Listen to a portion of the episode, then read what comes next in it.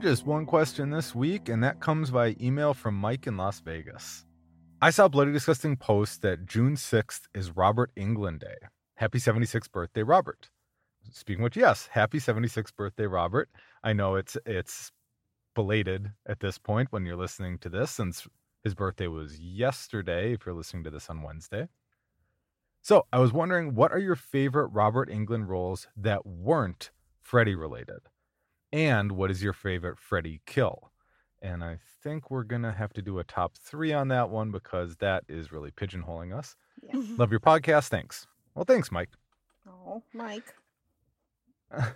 so curious to see how much overlap we have on our favorite mm. kills. I'll go ahead and start because I have an answer, Okay. and that's what I do. Okay. So my favorite Robert Englund non-Freddy role is arguably one of his more obscure, I think, and not as long running as I thought it was. And it was when he played the character Blackie in Nightmare Cafe.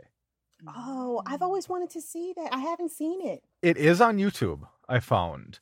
Um it is it's very of its time. Mhm. It it was only 6 episodes. I felt like it was a lot more. As far as I could tell it was really well received. People just I don't think they quite got what it was and they just weren't tuning in to watch it, but the basic premise was two souls find their way to this cafe, this magical cafe that can kind of teleport people any time or place. Kind of the best way to think of it is kind of like it's it's almost Freddy's nightmare-ish Mhm. i- in the way that it's kind of creating a story within the overarching story but it's a more well-crafted story with character development that actually kind of ties together freddy's nightmare for those of you who have been watching it on the Screambox it, it goes off the rails a little a little bit there was a lot of episodes but whew, some of those were some interesting episodes hmm. but i love nightmare cafe like it really got me into robert englund outside i think i might have got into that before i got into freddy Wow. because I think I watched this when it was originally on television. So this was kind of my gateway. Wow, I never thought about that. We're really un unraveling the layers of Jon this episode really early on. Look at you, Onion. Yeah. And then uh, my top well, we'll start there. Let's go around with that first. So favorite non Freddy role for Robert. Uh, how about you, Meagan? Uh, gosh, I think I'm gonna do this one just because there was two that I had in mind, but one of them is from fleeting memories as a child from reruns of V when he played Willie. Ah, I thought about V too. Yeah. Yeah, but because it's been so long ago and my memories are a bit rusty on that show, I have to go with Behind the Mask: The Rise of Leslie Vernon. Ah, where Mhm. he love plays- that movie. I love the movie Doc. so much, and I do love his little ode to Donald Pleasence as Doc Halloran, the the Yeah. Ahab, and I feel like that's a little bit against type for him because he's so usually like the red herring or the villain. So it was just nice to see him be that kind of uh Dr. Loomis type. And side note to Tubi and all the other streaming services, get it back. I know. it it amazes me that it is not on a streaming service right Trust now. me, I looked. I, I look almost on a weekly basis. and it's- Yeah. it's been off for a while, and it's Yeah. sad. I mean, I I own it, but it's like when I'm doing streaming picks, Yeah. yeah, I would like it Oh, to yeah. be there. Yeah. Mhm. totally. How about you, Zena? Okay, uh, this was a hard one because uh, there's one that I desperately want to say, but I feel like I always talk about this movie all the time. That's Wishmaster because you know I love Yeah. little genies, but I, instead, I s- I thought Wishmaster and you at the same time. yeah, but I'm gonna go with something new-ish, kind of new, and I'm gonna go with Uncle Grandpa from 2017. He on Cartoon Network, the cartoon. He did the voice of the Boogeyman, and it's so cool. you know, it's just like that's that's like the children's you know gateway. I love that. You know, to Robert Englund. Oh, your pick brings me joy. Now, top three Freddy kills. Oh man, This was stuff. tough. Uh, yeah. I I'm gonna I'm gonna start with the original from Nightmare on Elm Street, but not. I, it was a coin flip between two. It was really tough, but I'm picking Johnny Depp's death hmm when he gets pulled into the bed because it's so it's almost against the other kills that happen in the series like it's not really drawn out it's not uh, it, you know, it's not like a mockery like the later versions where he's just messing with people. He's literally pulled into the waterbed and it just explodes blood. It's it's an amazing visual Sure that just totally works. Uh, my second one is the original kill that I first remember seeing from Nightmare on Elm Street that messed me up so bad, and it's the marionette kill from Dream Warriors. That's on my list. yeah, that was a Oh my god, it is so. I mean, if you really even think about it, in terms of all horror movie kills and Mhm. slasher kills, Yeah. that has to be one of the most original kills that anyone has ever thought of. Yeah. And this was back in the like the 80s. It's just like, what? You're suddenly gonna play marionette with a kid's veins and then drop him off a building? Like that with a big superimposed puppet master Freddy. Amazing. Love it. It traumatized the hell out of me when I was like 13. Oh my god, real quick, real quick. I'm sorry. This kind of reminds me No, when no. I was in sixth grade with one of my best friends named uh, Jackie. I'm really sorry if you're listening. We don't talk anymore, but just in case if she does. so one day I invited her over to watch a movie, and I remember she had this thing with her veins. She always felt like somebody was going to snatch her veins out. I don't know, you Mm. Oh. know. And what we a watched it. specific fear. Oh my gosh. Yeah, and we watched it. Poor girl. Oh my gosh. Yeah, she Oh. was like cringing. I feel so bad. And I was just I, I always think about her when I think about that scene. So sorry, Jackie. Yeah. Sorry. Who knew that? I that will played to apologize for you as well, Jackie. That sounds horrible. I, I had no idea that that would play to a very, very hyper specific fear that exists. Yeah. I don't know where she got that from. It was just the weirdest thing. Like she didn't like looking at her own, like you know, her hand, like her yeah, veins. did not want to Yeah. see the veins, huh? no. Ugh. Maybe that was a fear of one of the writers too, which is why it was such a specific kill. Ah, Very true. Um, and as much as Dream Warriors also has so many great kills, I'm gonna go for a really weird wild card pick and go jump to Freddy's Dead and the video game kill. oh yeah. That is so weird because it made me immediately think about how both the combination and bear with me for just a second both the cultural phenomenon of video games and rap music and that pop culture and like people in general didn't know what to do with it. Mhm. they knew it was really popular. They didn't know how to do it well. The people who were writing this stuff and coming up with these ideas were probably a little bit old and probably not even have a concept of what's going on with them. So it's like oh video games are popular. Oh nintendo let's get a tie-in by saying feel the power and a power glove which is arguably one of the worst inventions from nintendo that had the best marketing campaign behind it. And and then just this really weird video game kill. It is so bizarre and specific to the time that it's just like what in the hell were they thinking? And it just made me think of uh, if you ever watched like vh1's i love the 80s Mhm. anytime you saw some like politician or random celebrity like i'm gonna have a rap song now. Like ooh See, please don't maybe I'm giving this movie too much credit, but I kind of feel like the whole point, you know, this is Rachel Talalay who had been uh, on this film franchise for a long time and she's directing. And I kind of feel like the entire concept is like satirizing Freddy Mania and how he became a pop culture phenomenon, which is why they're cramming in all of these pop culture references of the era from Nintendo to the like this is your brain on drugs infomercial Sure. to like everything. Does it work? No, it's an oddball movie, Well- but I, you know, like that's kind of what they're doing.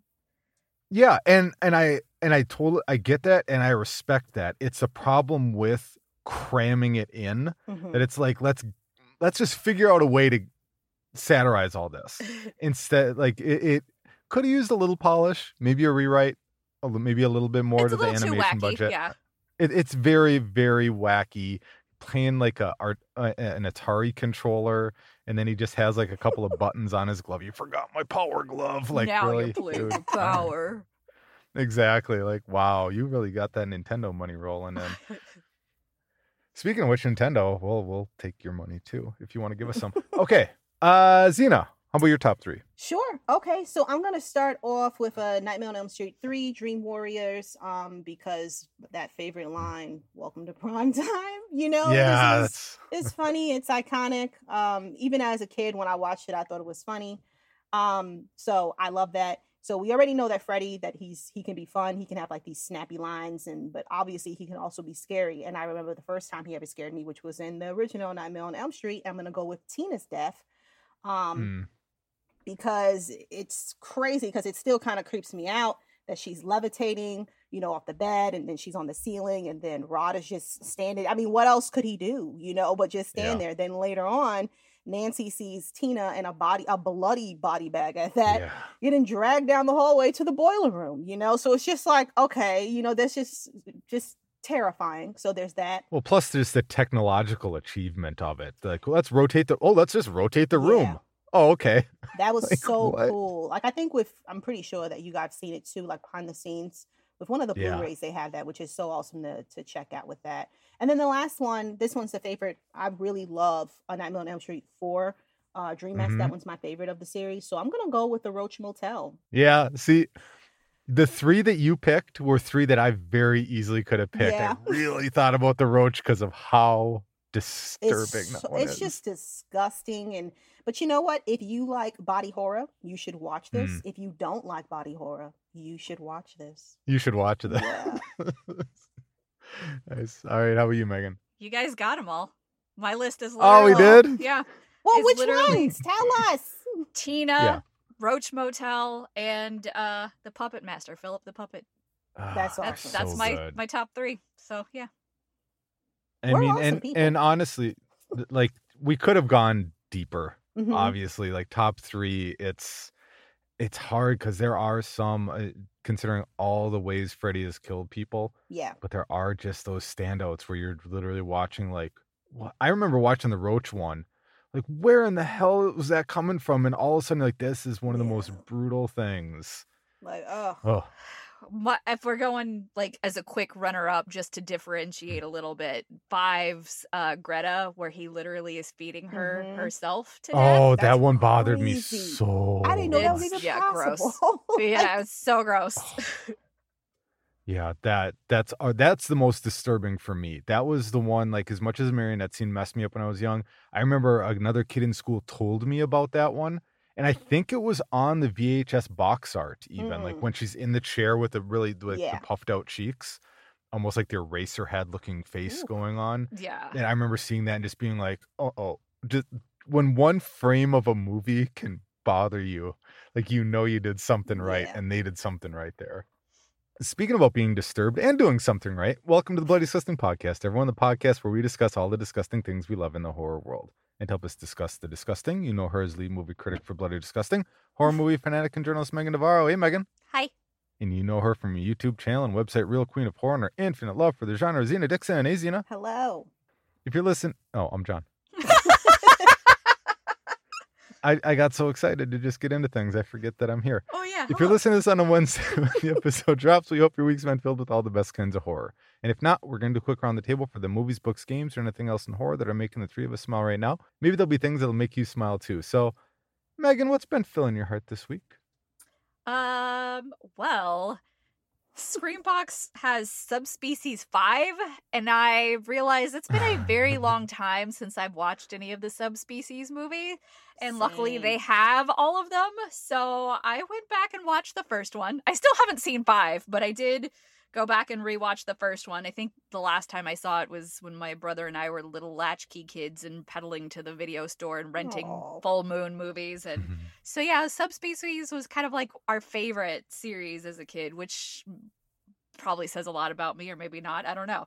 Anyways, Subspecies, if you don't know, it's three students who are studying uh, over in Romania. They get caught in a struggle between a good vampire and his evil vampire brother, brother uh, Radu in the Transylvanian mountains. It is an interesting movie because I think I more vividly remember the sequels that had a very different character. Like, because Michelle is the lead protagonist in the franchise, and Radu, like the evil vampire, is the overarching villain in the series. And so it was a different cast. Like this one it had a very different actress, and then from two on it was Denise Duff. So this one was Mhm. like when she had a romance with the good brother who is out of the equation immediately after the first movie.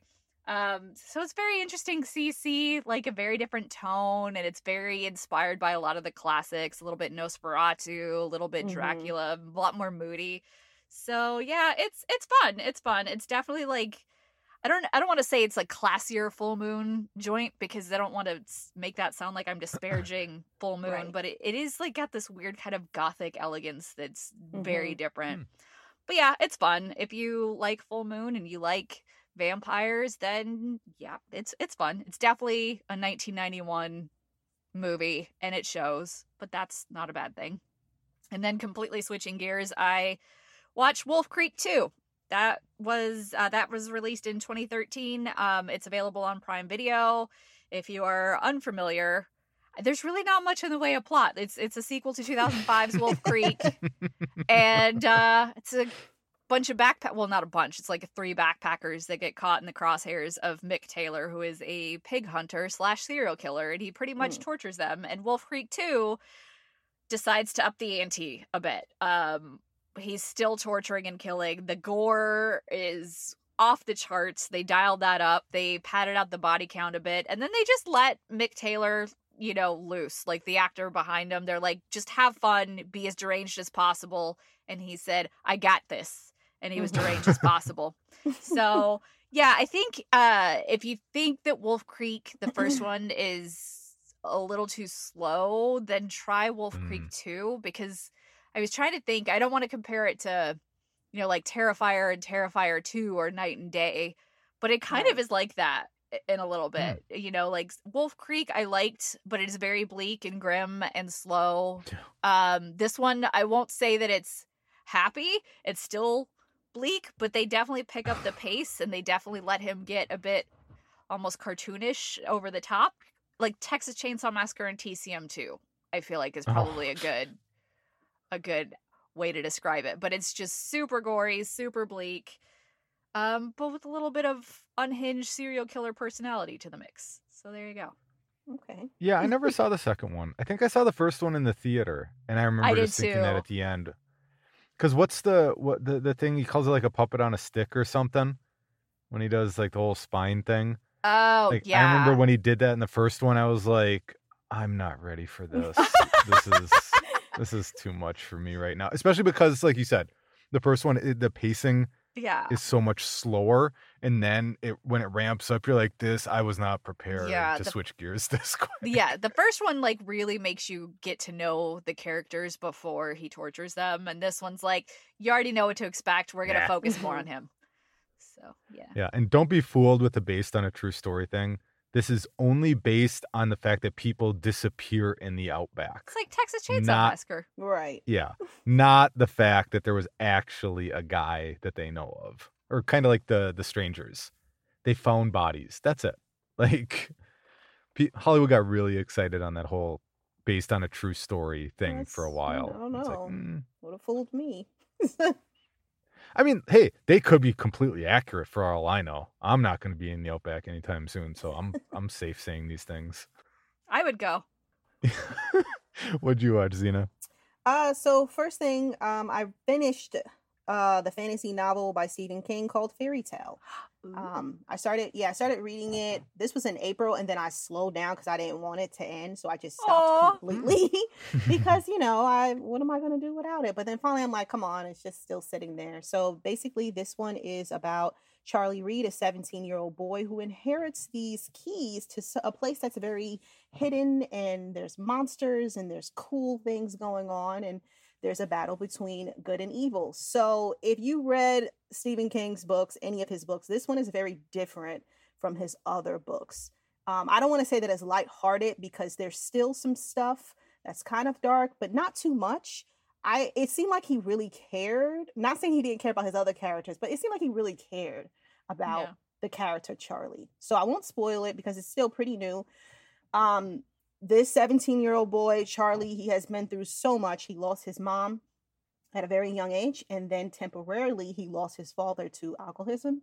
Alcoholism, and it's really sad to watch because he he's just a kid dealing with so much, and even the way his mother died is very tragic. So yeah, based on the title alone, um, you know, fairy tales, this one plays a big it plays a big part in the overall story. no! Oh no. I'm, oh my god. It's okay. I'm glad I changed mine. Oh my god.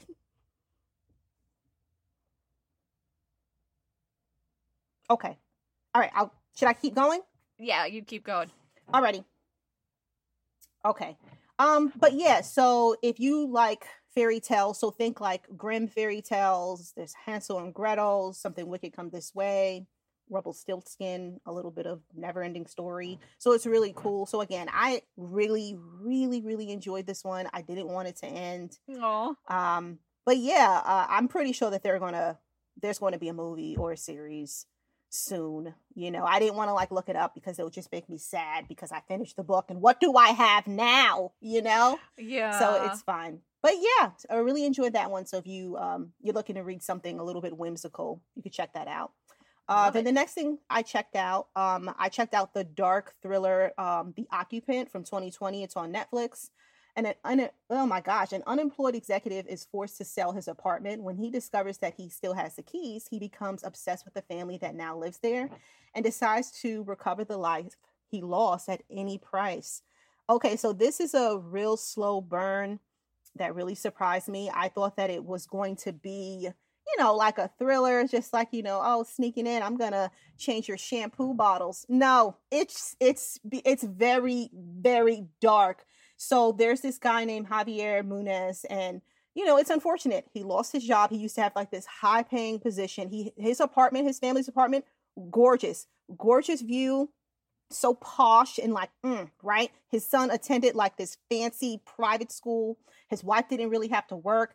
And now she comes home smelling like bleach all the time because of her job. His son gets teased and now he has to go to public school. And he was even willing to take like a very, very low entry job, but they didn't want to hire him. They felt like he's, you know, he could do so much more. So then finally, he's tired and he gets so tired of it. So he decides to take it in his own hands.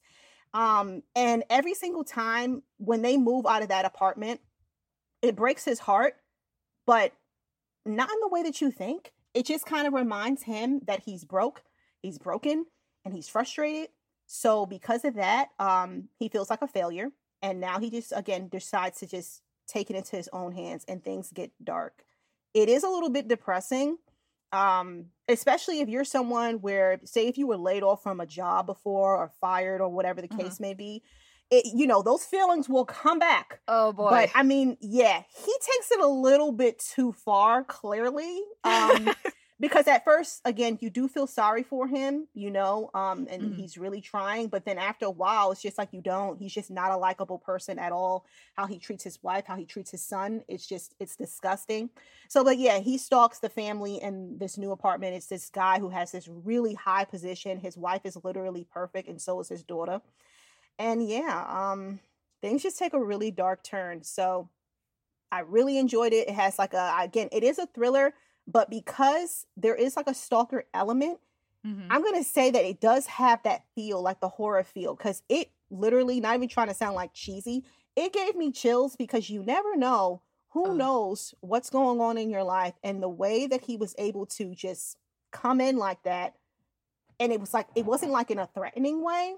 So what are you gonna do? You gonna call the police? Yeah, yeah, Yeah. but still. So, but yeah, um, especially that ending. The ending, woo! But yeah, so I checked that out. It's on Netflix. If you want to have like a little thrill, a little rush in your life, I recommend checking that one out. nice. And I feel a little bit weird now because I asked you what you watched and you started with a book. Like I was okay. presupposing that you wouldn't have read anything. I mean, you know, this So- is the first time I've ever presented a book to you guys because normally, which every single time I tell you, I haven't really always had the best of luck. hmm Mm. Um, so this is like the first time ever where it's like, yeah, I'm go- I'm gonna share. Sharing is caring. Aw. That makes me happy. And as a person with two degrees that involve reading, I never talk about books. So I should talk. I'm going to talk about one too, but not because I'm reading. Okay. because my daughter is. Aw. My daughter has just started reading Neil Gaiman's Graveyard book. Ooh. Yeah.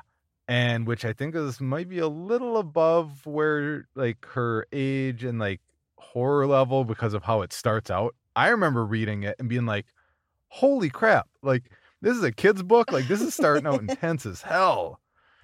Um, but it's a fantastic book. It's Neil Gaiman. I mean, pick up a Neil Gaiman book. It's Yeah. they're all so good. Yeah.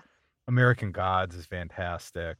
Um, what's the what's the Angels one? They, oh, they did a TV series. Um, uh, Good omens. is it good? Good Omens. Think Good Omens is so good. It's just because classic. Neil Gaiman's got such a great sense of humor, and yeah, go read Neil Gaiman. Graveyard Book. If uh, Graveyard Book's supposed to be YA, honestly, I think adults can read it just fine and still find some scares. Um, so yeah, go read that. And but really, what I did was I watched movies, and the first one I watched was 2018's The Farm, a Mhm. Zena pick, which is available on Tubi. A young couple gets kidnapped and treated like farm animals after stopping at a roadside diner to eat meat. I don't know. That's a weird synopsis, honestly, for this movie.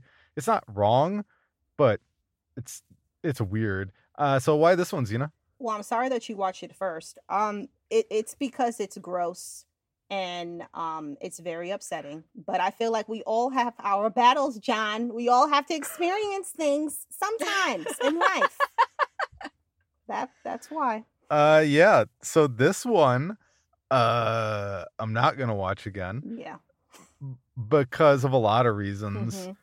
mostly this is gonna this is the weirdest analogy and really just go with me this felt like someone was like watched a serbian film and they're like yeah but let's take most of the sexual assault out of it Mhm. And put it on a farm because it is like it is this is a brutal effing movie It is. It's very upsetting. it is like they were like, okay, how can we make this bad right now? Let's do that. All right, how can we make this worse? Okay, let's do that. And at the end, you're just like, I Mhm. just feel gross. Yeah. And what's so weird, like when I first watched it, and I won't spoil it just in case, but like Hmm. you're like rooting clearly for the characters to get out of the position. And every Yeah. single time that you think like, oh, they're gonna make it, and then something even just worse, just it just keeps on happening and happening and Yeah. stacking and stacking. Um so it's like I won't say that I like it, but I just feel like it's an experience. Yes. Yes, this is one of those movies. This this I will give it that much. hmm This is a movie there there is absolutely an audience for this. I'm not besmirching the creators, writers, whatever. They did what they did. They made a movie that's more than I could ever say.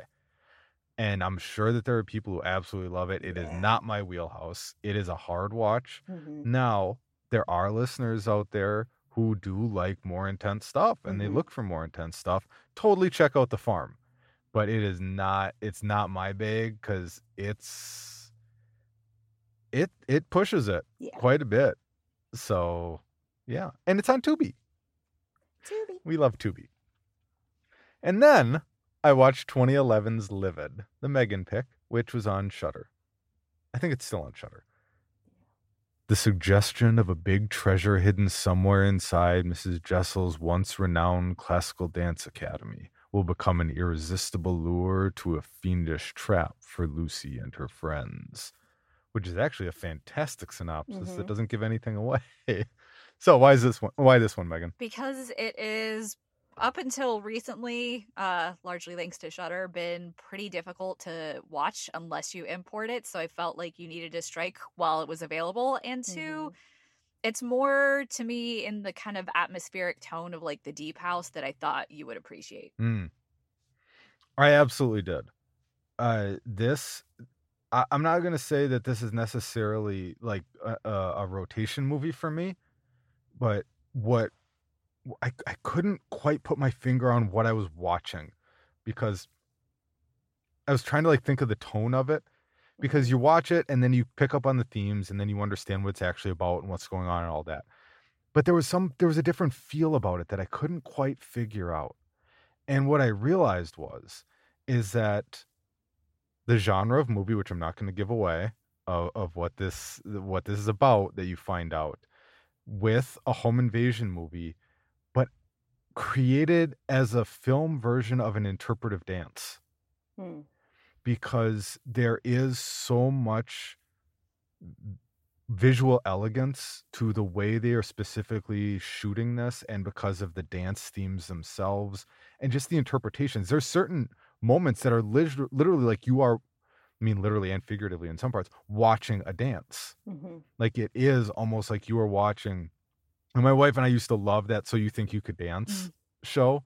Because like my wife used to be a dancer and I I couldn't dance if you paid me all the money in the world and i still wouldn't even try.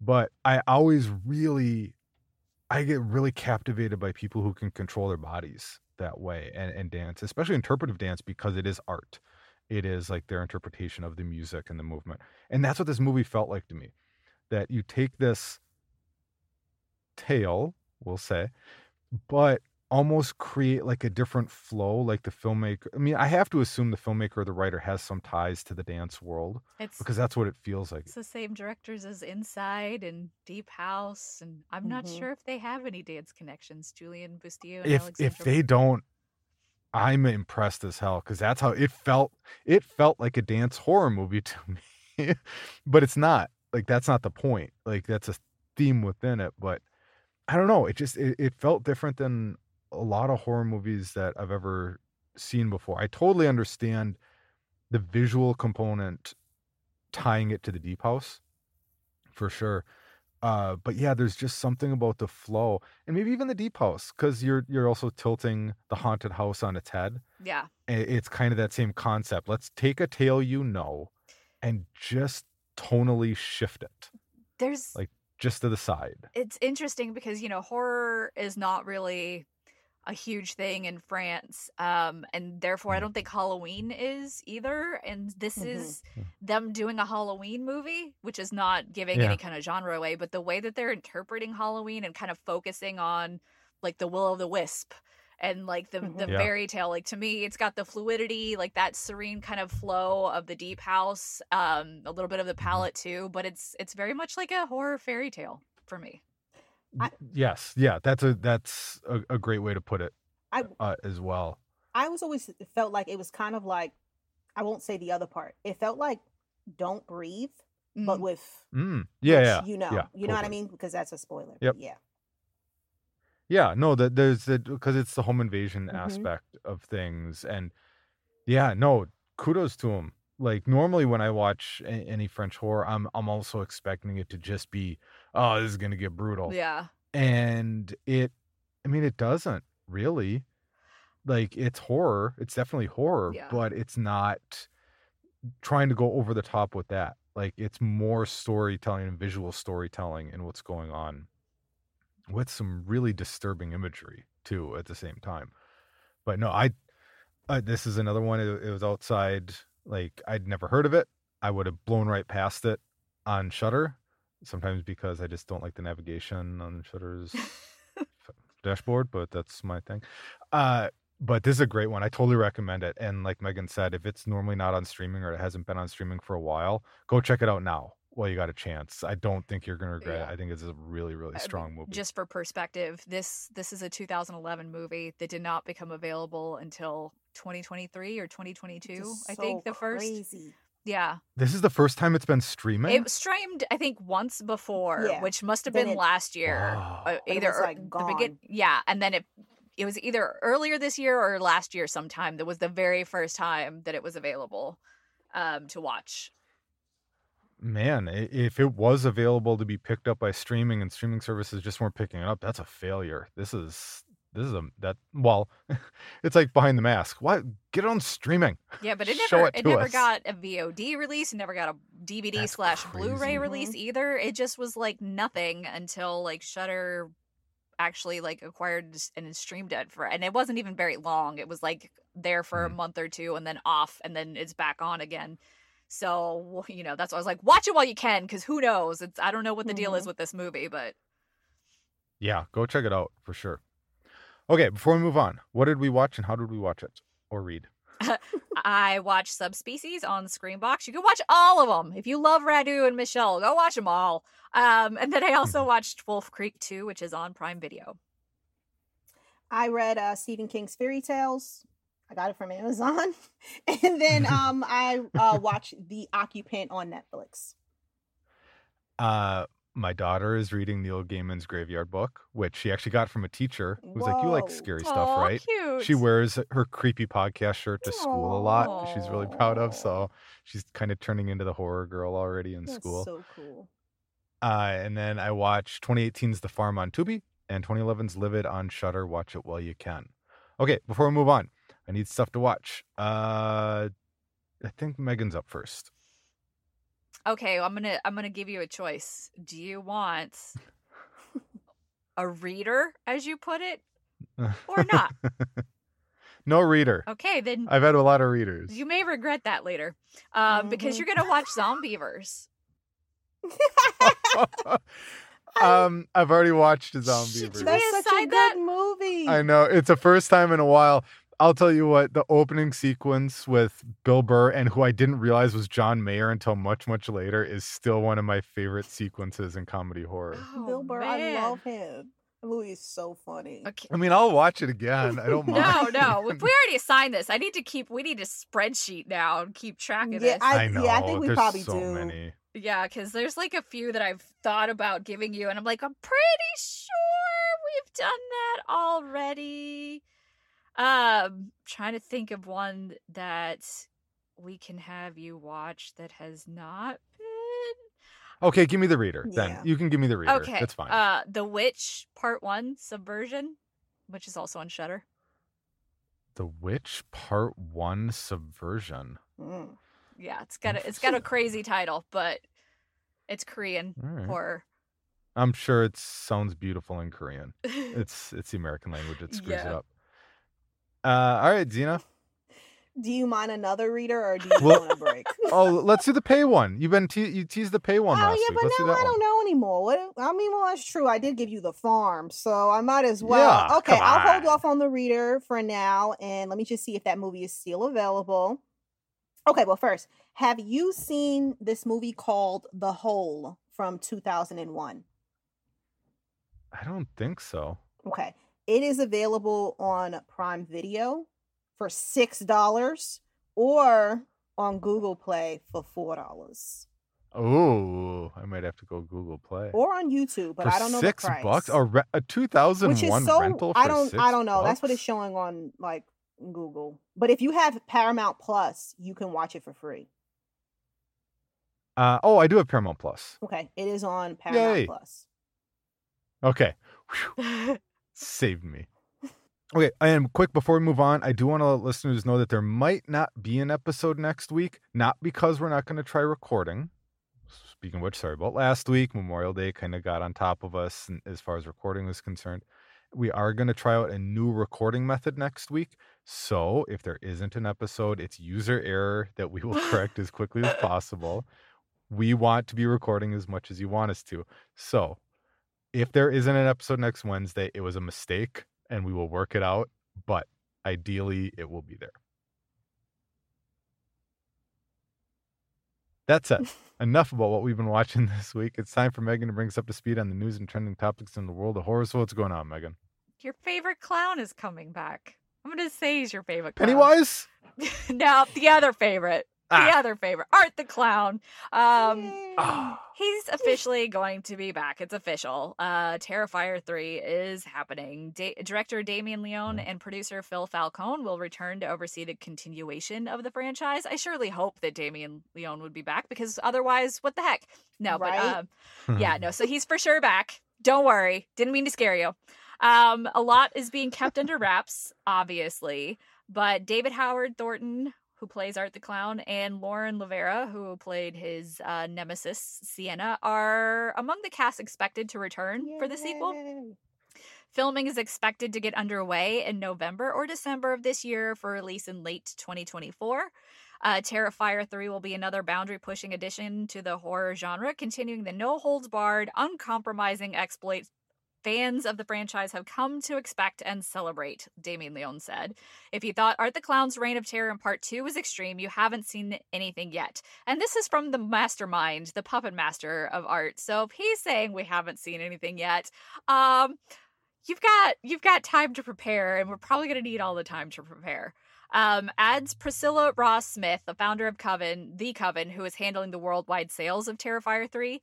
She said this this there will be a much bigger budget this time around, which is intended to give the filmmakers more creative freedom and let them be as wild as they can be. All jokes aside, we're going for that Oscar this year. Um, oh, whoa. yeah, Which is awesome. For those of you who don't know, Terrifier 2 was submitted for the Oscars for visual for visual effects. That is not a joke. It absolutely was. Um and it was actually a really cool pitch that I got a chance to watch the video of. Uh and we've we missed talking about it, but Fangoria's Chainsaw Awards were last week. they were a couple of weeks weeks ago? Two ago. weeks ago. Yeah, and Terrifier 2 won at least won two, didn't it? I it? feel like it won like three to four.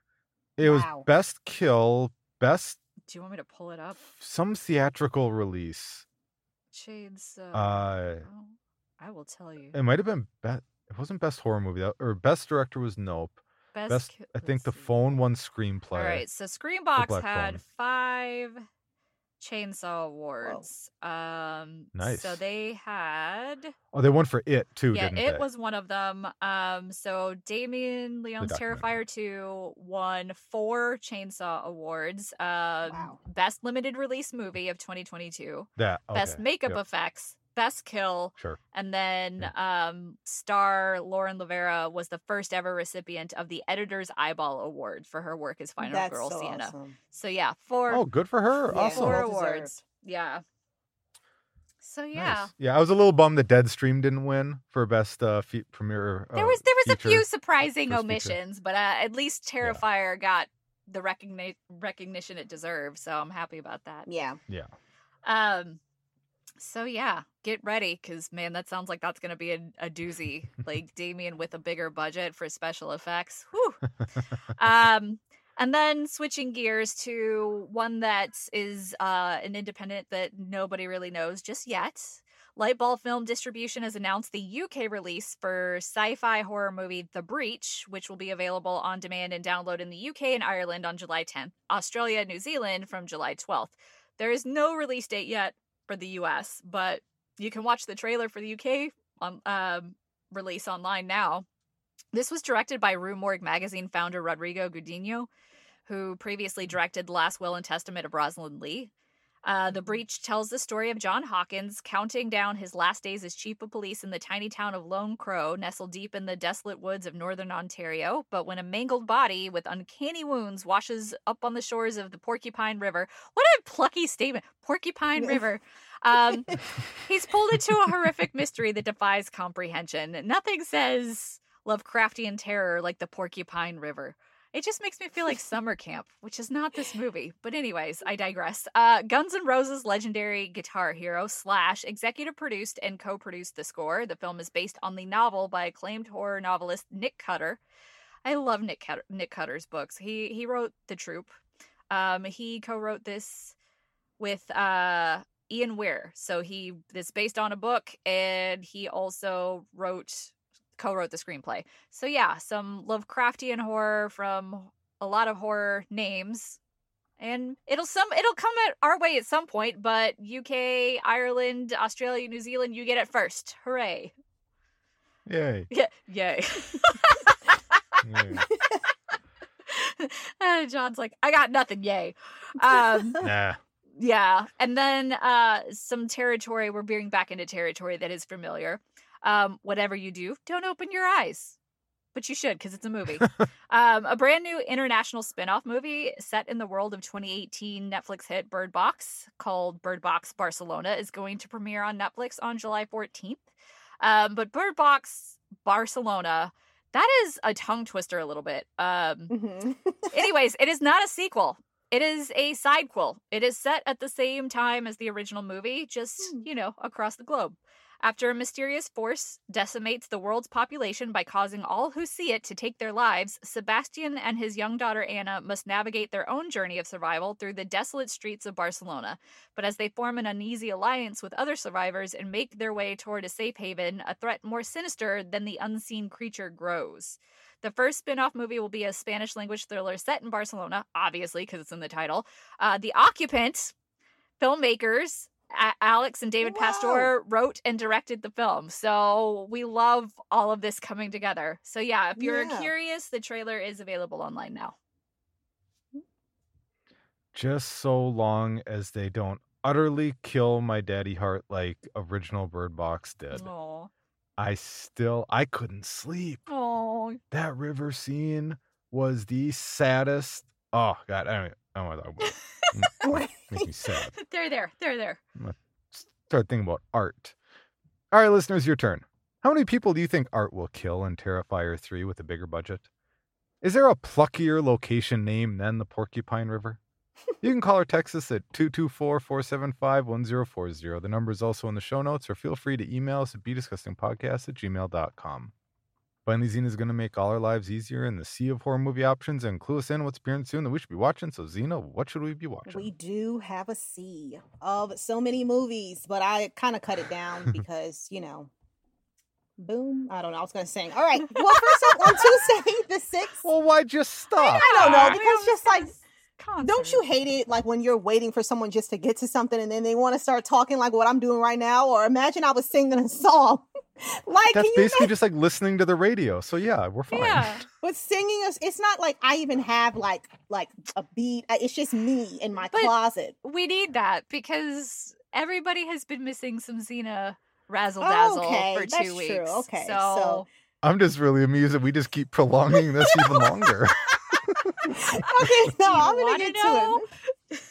Maybe I'll have a song at the end. Well, you have to listen to find out. Ooh. Okay, so Tuesday the 6th, by the time this comes out, Hollywood Dreams and Nightmares, the Robert Englund story, will be finally available on Screambox. So if you want to check out that Woo. documentary, run over there, which is why you should be subscribed to Screambox at this point. Like, come on. Thank you.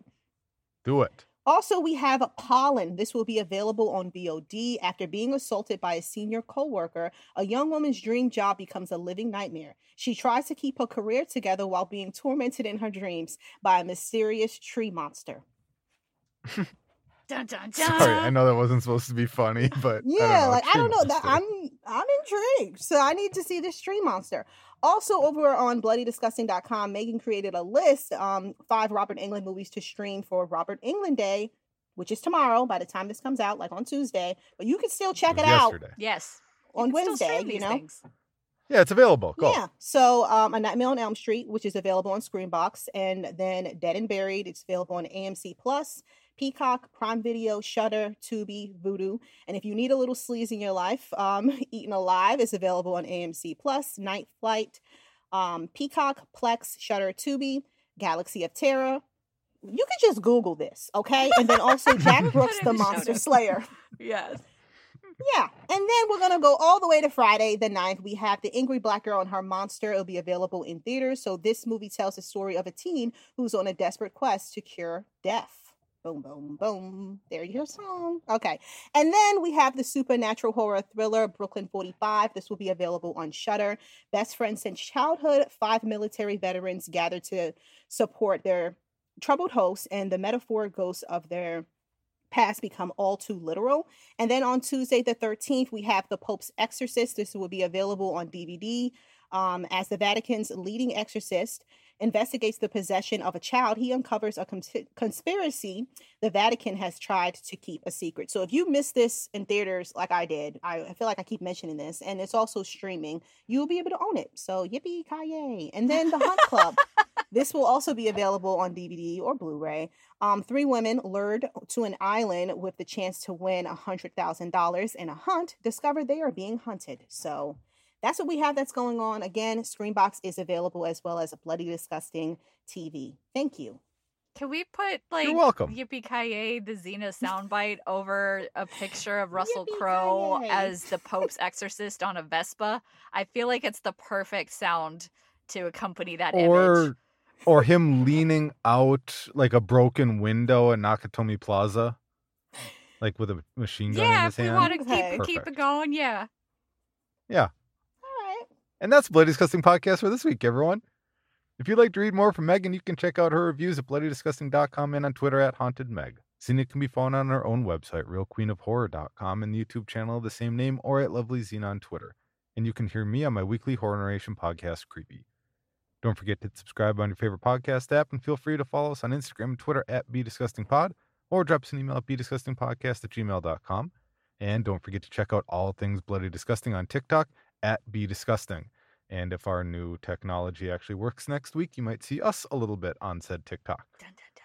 So, for this week, I'm Jon. I'm Meagan. I'm Zena. Grab some popcorn, cozy up on the couch, watch something you love. Just make sure it's something bloody. Happy birthday, Robert Englund. Yeah.